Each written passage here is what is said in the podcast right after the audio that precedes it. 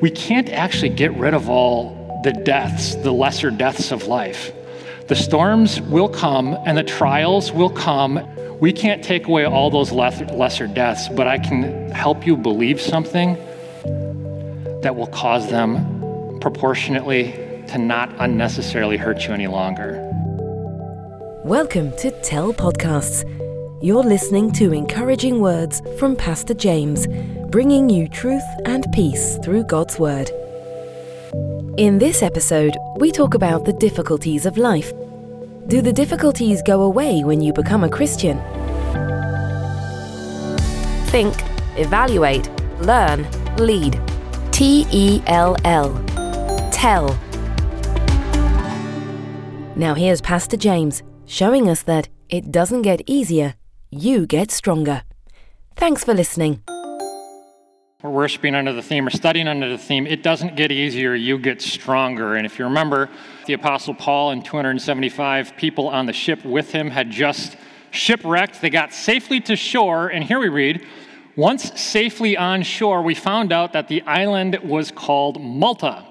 The islanders showed us unusual kindness they built a fire and welcomed us all because it was raining and cold. Paul gathered a pile of brushwood, and as he put it on the fire, a viper, driven out by the heat, fastened itself onto his hand. When the islanders saw that the snake was hanging from his hand, they said to each other, This man must be a murderer, for though he escaped from the sea, the goddess Justice has not allowed him to live. But Paul shook the snake off of his hand into the fire and suffered no ill effects. And the people expected him to swell up or suddenly fall dead. But after waiting a long time and seeing nothing unusual happen to him, they changed their minds and said, well, maybe he's a god. There was an estate nearby that belonged to Publius, the chief official of the island, and he welcomed us to his home and showed us generous hospitality for three days. His father was sick in bed, suffering from fever and dysentery. And Paul went in to see him and, after prayer, placed his hands on him and healed him. When this had happened, the rest of the sick on the island came and were also cured by Paul. They honored us in many ways, and when we were ready to sail, they furnished us with the supplies that we needed. This is God's word. The Apostle Paul and the 270 other people on the ship that was bound for Rome, that was with him, that were shipwrecked, uh, they arrived safely ashore on the island of Malta, just as God had promised to them through the angelic messenger that he, he shared the message with Paul about all this. Just as he promised it happened. And they, they come ashore Malta, and Malta is uh, we looked at the map last week. It's this little island uh, that's part of the province, the Roman province of Sicily at the time. It's about 50, 60 miles away from Sicily and about 150 miles southwest of like the boot of Italy. So it's kind of off on its own. And okay, so who are the people who are there? Well, fortunately, they actually come out and greet Paul and his travel companions, and they're not the natives are not um, primitive. So they're not like what you might think of as like islanders, far off islanders. They are people who are descendants of the Phoenician explorers, and therefore they actually don't speak the native language of the Roman Empire, which is Greek, but they do speak a language that is approximately close to what Paul would have been familiar with, which was the, the language called Aramaic. And so there was, they were able to communicate with one another. And so they get on this island, and the islanders have been really uh, gracious and, and generous and hospitable to them. But they're building these fires so that the passengers, who remember have been shipwrecked and swimming to the coast, it's cold, it's, it's probably late October. Um, they're cold, they're wet, they're building some fires to warm up and dry off. And as they do this, the Apostle Paul is helping build the fire. He takes a pile of sticks and twigs and stuff, and he's about to throw it on the fire and out of the, the pile of sticks, a viper, uh, which is driven out by the heat, shoots out and latches onto his hand. And the Maltese islanders immediately think this guy's cursed. You know, like here he is, he just survived a shipwreck and uh, like absolutely should have died. And a couple hours later, he gets bit by a poisonous snake that undoubtedly it's, it's deadly and indigenous to that island. They know he's going to die as a result of this. And they think he's cursed. Actually, what they say specifically, I don't know if you caught this earlier, in verse 4 it says, The goddess Justice has not allowed him to live. So they have this conception of a Greco Roman goddess at the time, Justice, who rights all the wrongs of life. And uh, they assume, you know, the Apostle Paul must be a murderer. Why? Because while he escaped shipwreck and death there, uh, the goddess Justice must have sent a poisonous snake to take him down and avenge him as a murderer. Now, it's interesting to think about these island people with little, maybe little contact with the outside world. They very clearly have some kind of system of like moral accountability. And this is, you know, I think this is important for us as Christians, especially if you're born and raised in a Christian home. Um, I think I had this kind of naive perception growing up that Christians have some kind of monopoly on morality, and that people who are not Christian or are other religious have this like inherent uh, amoral or immoral, you know, atheist outlook on, and it's just not the case. The Bible doesn't teach that at all. Why? Because the Bible teaches that there's this thing called the natural knowledge of God. The natural knowledge of God means that there's some kind of moral code from God is printed on every human heart with a semblance of right and wrong. And therefore, the conception of who, like these islanders, would be, according to the Bible, is they're not non religious, they're natively other religious and they have a morality that is guided by something less than the true God. That's where they're at. But they nonetheless have concepts of moral accountability. And so when they see the Apostle Paul bit by this poisonous snake after surviving the shipwreck, they say, he's, he's you know, the religion of mankind is what? The God or gods punish the wicked and reward the relatively good. And therefore, if this is happening to this guy, he must be getting punished deservedly by the gods. And that's not at all the case. Now, what they find out is the Apostle Paul sort of shakes off the snake, it goes into the fire, and he's perfectly fine. And it's at that point like the pendulum, the public sphere pendulum just swings completely. And like, wait a second, maybe he's not a murderer, maybe he's a god. If he can survive this kind of attack and this type of onslaught, now, um, we don't we don't know exactly how Paul responds to them, but actually something very similar happens earlier in the book of Acts. If this story, if that sounds at all familiar, thinking Paul's a god, actually, Acts 14, and Paul's first missionary journey, he's in this place called Lystra, and he's there with Barnabas, and they cure this crippled man, and everybody looks at him in Lystra and says, Ah, the gods have come down to us. These, this must be like the manifestation of Zeus and Hermes. And, and at that point, we're told Paul rebukes them. He will not allow them to give him unnecessary credit. He will not plagiarize credit from the true God. And he sort of rebukes them. Now, Luke, Dr. Luke doesn't tell us how he talks to the, the Maltese people here or how he corrects them. What I can guarantee you is he corrected them. He did not allow them to continue to think that he was some sort of God. And actually, Luke, at the end of the book of Acts, he does and says a bunch of things that are just assumed at this point. There's no way because he's already explained a similar incident before. There's no way that he would allow people to think that Paul was a God. And so I, I'm guessing, I don't know this, but I'm guessing Paul said, No, I'm not a God. But I've been able to tap into some supernatural power. Why? Because I do know the true God, and I'd be happy to introduce you to him.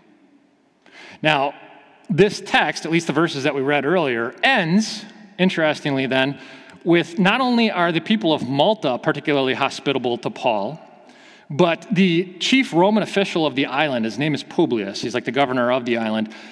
Um, he is also very hospitable to Paul and his traveling companions. He invites them over to stay at his place for, we're told, three days. And actually, it's in this time that Paul finds out that the father of Publius is suffering from, it said, fever and dysentery. We don't know exactly what this is, but there is absolutely historical record of something called the Maltese fever.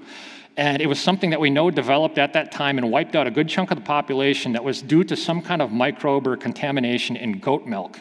But it's probably what this guy has. And you notice what Paul does. He says, Can I go in and see him? He prays to God on this man's behalf, and then he lays his hands on him. Now, do Christians today still have power that God can work miracles through us? And, and we said, well, it's, it's actually really complicated. But what we said is that God can still bring about at least near miraculous things, and the strategies are often the same. What's the three the three pronged strategy here? Is this. First of all, Paul has to ask to go into the life of a hurting man. Secondly, he's got to be dependent on God and pray on his behalf. And thirdly, he's got to get involved and place his hand on the man. We're going to come back to that under our applications later, but as far as like how does social healing take place, those are the exact three steps right there. You have to care, you have to depend on God, and you have to put your hands on and get involved. Okay? Um, but, you know, so Paul cures the father of Publius, and now, you know, word spreads quick on the small island. Every sick person on the island is coming to him, and Paul ends up staying there for three months. And they're very generous. And by the way, we're also not told by Luke that there's some grand evangelism strategy or effort on the island. Guess what? It happened. How do I know it happened? It doesn't say that. Because that's Paul's whole deal in Acts. He doesn't go anywhere without telling about the goodness of Jesus Christ. And Luke at this point doesn't even need to say it again. I guarantee you, he proclaimed a resurrected Savior of grace. And therefore, what we find then is look, here's the thing. Again, on Malta, driven there, why? By unseen forces driven there ultimately by the hand of God. They, this wasn't on their route, they just ended up there. Driven by the unfor- unseen forces of God, we see the Apostle Paul sharing, shared healing kindness with the people.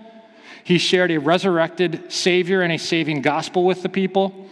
And the people were grateful and responded with generosity, which, by the way, is the, sort of the natural response when people really under, understand the goodness of God. Now, what does this mean? I got three lessons from this text tonight for you. The first one is we're just going to call it immunity to the world that, this, that the gospel of Jesus Christ gives you. And it works like this the, the Bible stories are fantastic um, and true, but, but they're different from the like Disney flavored fictional fantastic stories of earth, in part due to their radical honesty. And what I mean by that is they don't always end like happily ever after. And, uh, you know, you might think, if you were just writing this like as, as fiction, you might say, okay, after all of Paul's journeys and all of Paul's struggles and all of Paul's opposition, at the end of the book, all of his enemies are going to fall at his feet and he's going to live happily ever after. Nope, that's not at all what happens. In fact, what we've said in, in, recent weeks is the last chapters of Acts are primarily watching Paul navigate the inevitable sufferings of life. So, what has Paul faced in recent weeks? We said he got beat up, he got falsely accused, he got almost assassinated, he got wrongfully imprisoned for several years, he got shipwrecked heading to Rome. He somehow survived that, and as he's preparing a fire for the prisoners that he helped rescue, he gets struck by a viper. Like the guy cannot catch a break. Why, why do bad things have to happen to Paul like this? The answer is look, the answer has something to do with Paul's not cursed, he's deliberately struggling as a Christian. Now, what does that mean? All of life is a struggle for everyone, but the Christian life is a deliberate struggle. And that's different. What do I mean by a deliberate struggle? Well, you see this all the time throughout the Apostle Paul's writings. You notice how many times he talks about like a runner preparing to run a race or a fighter preparing their body for a big fight? The struggle is not what's out on the field. The struggle is not what's out on the court. In the athlete's mind, the struggle becomes before all of that. The struggle is not the opponent. The struggle is are you going to get up and be in the weight room at 6 a.m. to hit the weights and run the sprints? The struggle is are you going to, at the dinner table, deny yourself some unnecessary sugar or carbs or fat? The struggle is not the opponent. The struggle is are you going to go out and party with your friends the night before a game, or are you going to get back, get in bed before your curfew so that your body is in optimal condition for the battlefield the next day? See, it's the struggle for the athlete mindset is not what's out there the next day. The struggle is the deliberate struggle of self. And the Apostle Paul is constantly using that analogy. Why?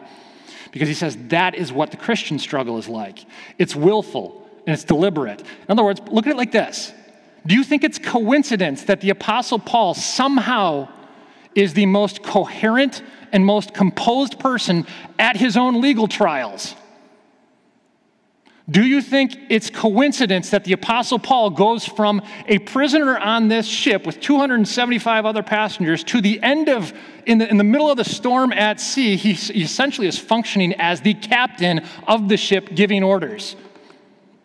How is the Apostle Paul continuously shaking off the vipers that Satan keeps throwing at him in this world? It's because he understands something and he believes something else that everybody else doesn't fully grasp yet. He understands that the gospel of Jesus Christ has essentially made him immune to this world's threats. He knows that death can't really hurt him. He knows that the criticisms of others can't really hurt him. He knows that nothing in this world can truly hurt him. Why? Because the gospel of Jesus Christ, you know, life hasn't gotten easier for him. He's gotten stronger, though, because the Holy Spirit has convinced him to trust the promises of Jesus Christ, and that has made him like viper proof in the world. Um, you might say, like, well, yeah, that's Paul. Paul's got direct access to God. Paul's got all these advantages. He's got all this, you know, perspective. And does this happen in the modern world? You know, uh, one of my probably heroes of faith is a German Lutheran pastor from the mid 20th century named Dietrich Bonhoeffer, who lived and worked during World War II.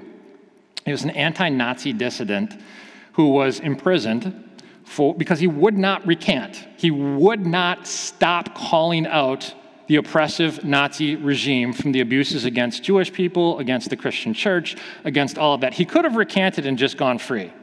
He said, No way. And for that, what did he get? He's publicly executed.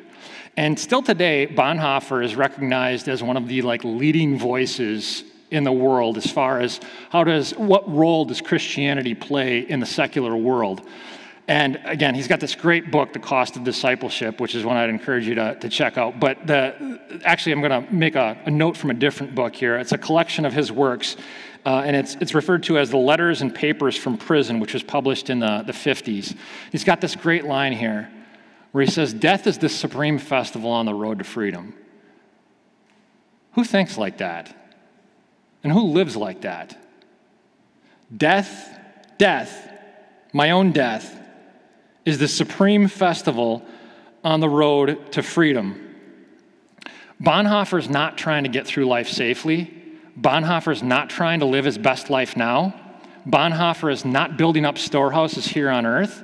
Bonhoeffer is investing in eternity. It's exactly what the Apostle Paul did. How could, how could these guys face death like this and not be afraid? Because they believed the gospel of Jesus Christ. They really believed it. And it transformed them into people who said things and did things that others around the world study 70 years later, or in Paul's case, 2,000 years later. Um, it's, it's interesting. In, in years of like pastoral counseling, one of the things that I've found is I often get to the point where I'm talking with somebody about, you know, what, what is, why they're so anxious, why they're so depressed, why whatever. And one of the things that we eventually get to is, and one of the questions I've learned to ask is, what about this, whatever this is that you're anxious about or depressed about, what about this are you most afraid of? Asking people what they're really afraid of in life is, is really revealing. And, and you ask them what they're afraid of, and almost invariably it works the exact same way. They'll say, well, if, if this happens, then this. Like, if this negative thing happens, then I'm going to feel negative or be negative or people aren't going to like me. And, and then I'll say, okay, well, you know, life is temporary, so it's not going to last for forever. So, what if that does happen? Then what? And they'll say, okay, well, then this. And, and what I end up finding is the problem underneath the problem underneath the problem, the bottom problem is always death. People are afraid of the little deaths that lead to the greater death. And so, what I'll have to explain to them is, you know what? you and I, we can't actually get rid of all the deaths, the lesser deaths of life. The storms will come and the trials will come and the snakes will bite, and that's inevitable. And actually, the bigger death, I guarantee your life is going to end that way too. We can't take away all those lesser deaths, but I can help you believe something that will cause them proportionately to not unnecessarily hurt you any longer and it's the gospel of Jesus Christ. And for that matter, when you see, I, the gospel of Jesus Christ helps you believe that death is a supreme, look at what a transformational thought that is. Death is a supreme festival on the road to actual freedom, to the life that really is life. When you get a bunch of people who are no longer afraid to die and no longer just holding on to this world, they are capable of extraordinary things. In fact, when you start living with that type of immunity in your life, you start becoming a force for healing the world, which is my second point. The healed also can heal. Uh, in his third chapter of The Road to Character, David Brooks, who's a New York Times columnist and uh, like New York Times best-selling author, uh, he, he laments the loss of the concept of sin in the modern world. So, like outside of churches, people don't ever talk about the concept or the idea of sin in the world anymore. And he says the reason that's so uh, terrible for society is he says the concept of th- sin is the thing that good people struggle against. Now, I might take issue with like how he tends to define good people and, and so forth, but he says something here that's really interesting and helpful in this section. I'm going to read it to you and, and we'll unpack it. He says, the concept of sin is necessary because it's radically true. To say that you are a sinner is not to say that you have some depraved stain on your heart. Remember, this is his definition here. He says, It is to say that, like the rest of us, you have some perversity in your nature. We want to do one thing, but we end up doing another. We want what we should not want. And he sounds an awful lot like the Apostle Paul in Romans 7 here. He goes on to say, None of us wants to be hard hearted, but sometimes we are. And none of us wants to self deceive, but don't all of us rationalize sometimes? No one wants to be cruel, but don't we all blurt out things and regret them later? No one wants to be a bystander, to commit sins of omission, but in the words of the poet Marguerite Wilkinson, we all commit the sin of unattempted loveliness, which is a great phrase, by the way. Understand what they're saying there even if you somehow never committed any transgressions, even if you never behaved poorly or behaved wrong, which is not true, all of us do that. But even if you somehow did, all of us would have to admit that we've had ample opportunity for good that we've just failed to do. And what that means is all of us have fallen short of what we were meant to be. All of us are contributing to this death in the world. In other words, death is natural in a world where ego and pride and self centeredness are also very natural. Every one of us in life, every life is essentially a moment by moment opportunity to either say, okay, how do you, how do these people, how am I going to use them to serve my desires? Or how do I lay down my life and how do I lay out my resources to serve these people? And you know full well which one most of us naturally tend to choose. And so the Christian mindset is unique. Why? Because we said it was a deliberate struggle. The Christian willfully struggles against the self, not because it saves us. We've already been saved by the grace of God. We don't struggle against the self for our salvation. Jesus has gifted us salvation. We struggle against the self to say thank you to our gracious Savior who took the only snake bite that could ever really harm us. You know, immediately after the fall into sin, God promised that an offspring was coming from the woman who would do what? Crush the serpent's head even as the serpent strikes his heel. What that means is from the moment humanity rebelled against God, God planned to send his son into the world to give an antidote to the sickness of self centeredness. And Satan struck that into the world, but God had an answer. God was going to send his son to crush the serpent's head, undoing the devil's work. But it, was, it would come at the cost of Jesus absorbing all the venom of hell in our place for our sins. So, why did Jesus sign on to do that? Simple answer He didn't have to do it. He did it because He so loved you and me. And when you have faith in that, when you believe that God loves you that way, undeservedly, Faith in him inoculates you to the world. It's interesting how venom inoculation works. You notice it doesn't cause snakes to stop biting you. It means that when snakes inevitably do bite you, you're proportionately less affected by them. And if that's true, see, it means you're a primary candidate to jump into the jungles of life and rescue those who haven't yet been inoculated.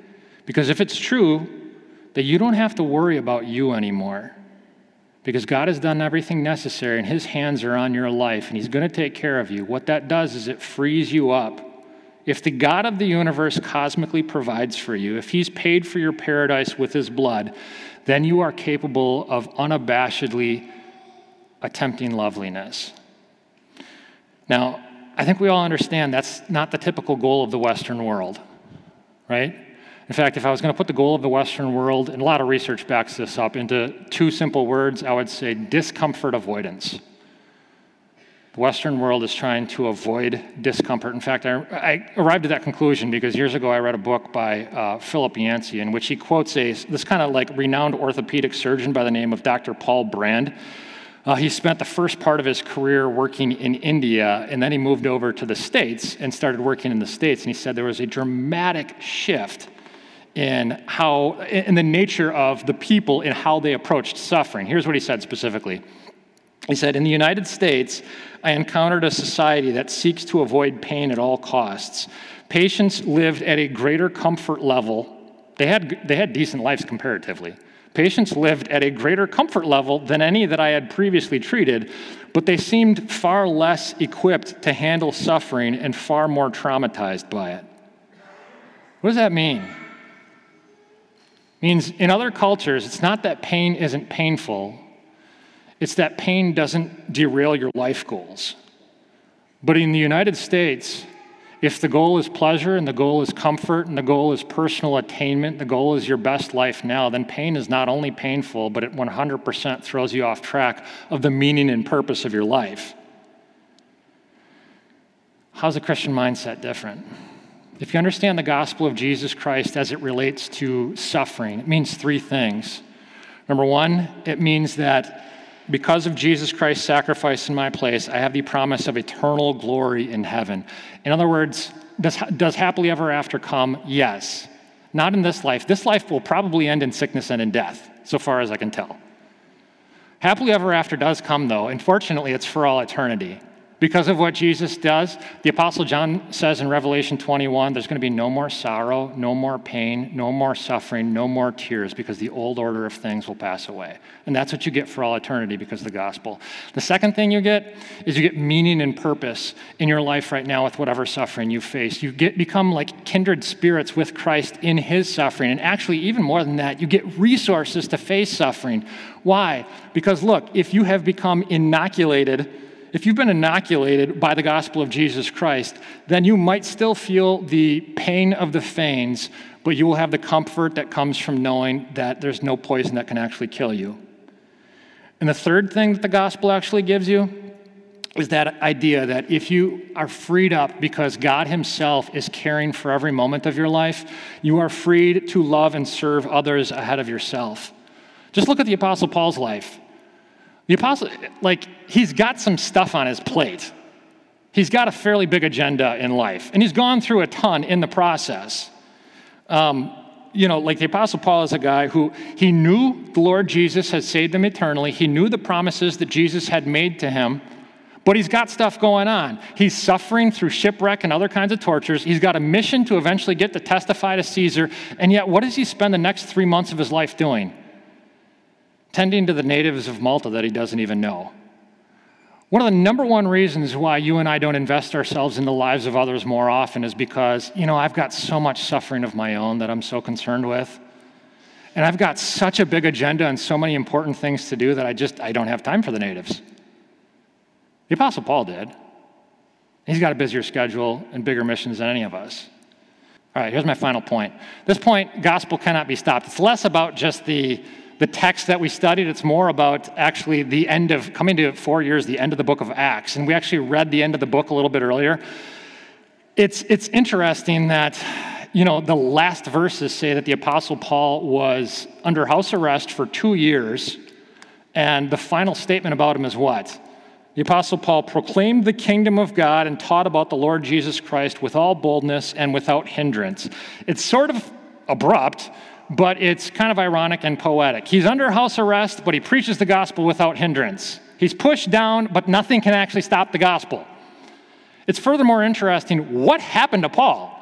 Like, isn't that, wouldn't that be kind of an interesting detail? Like, we don't know. Why doesn't Dr. Luke record that for us? Does he ever get a fair trial? Does he ever appear before Caesar? We're not told. You know why?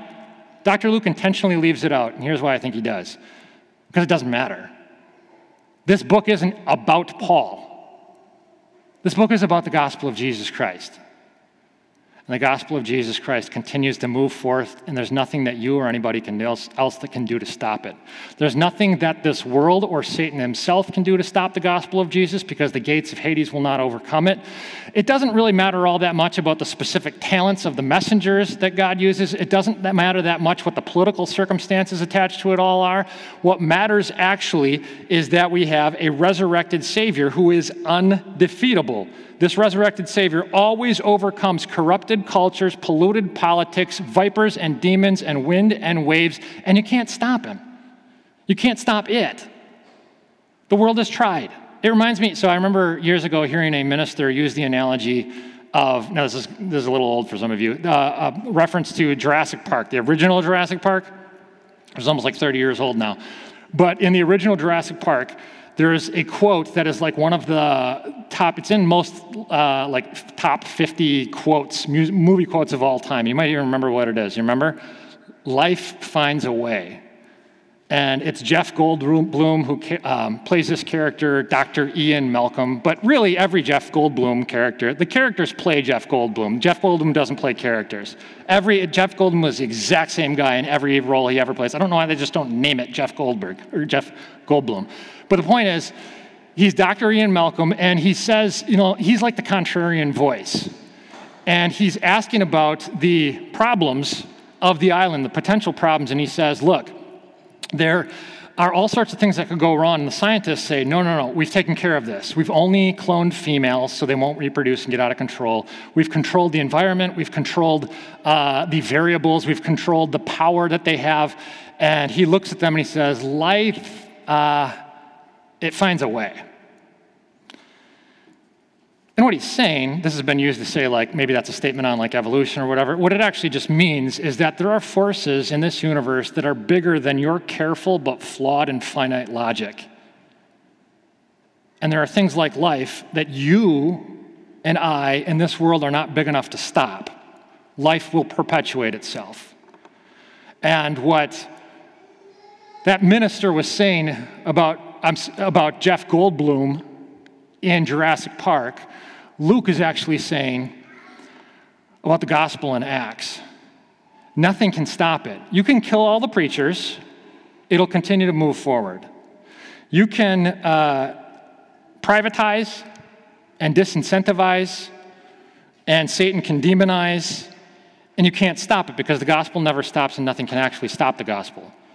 Have you ever noticed? I remember learning this years ago, and I thought it was absolutely fascinating that um, there is not a single other religion on the planet where 80 to 90% of the adherents don't all reside on one, maybe sometimes two continents. Christianity, where's the hub? Where's the central hub of Christianity? Do you know that today about 20% of the world's Christians are on the continent of Africa, and that's growing pretty quickly? The same thing is true in Asia. About 20% of Christians in the world are currently on South America, maybe a little less and shrinking than 20% are in Europe, and the rest of them are where? Right here in America. Where is the central hub of Christianity? It's the only thing that can penetrate any culture. It's the only thing that can penetrate any language. It's the only thing that can penetrate any worldly opposition because you can't stop the gospel of Jesus Christ. The book of Acts is about the fact that you cannot stop it. It's the single unstoppable force on earth. And here's, look, Here's what this means about how you structure your life. Moving forward, we as a church, leaders, keep this in mind, but you as individuals, how you structure your life, what's the foundation of your life? Some of you who are not quite sure exactly where you stand with the gospel of Jesus, and you're not sure if it's pretty much kind of the same as the rest of the religions of the world, or if it's necessarily for you, or if you have to be part of a church, or that kind of thing. Here's a, which is what I'm going to say. This is the one unstoppable thing. Make sure everything in your life is structured on the one thing that you know cannot be stopped, which is the living gospel of Jesus Christ. Amen. Thanks again for listening to Tell Podcasts. Tell's mission is simple teaching you the real gospel so you can teach others. Remember, truth brings peace. For more about Tell, visit us on Facebook or at tellnetwork.org.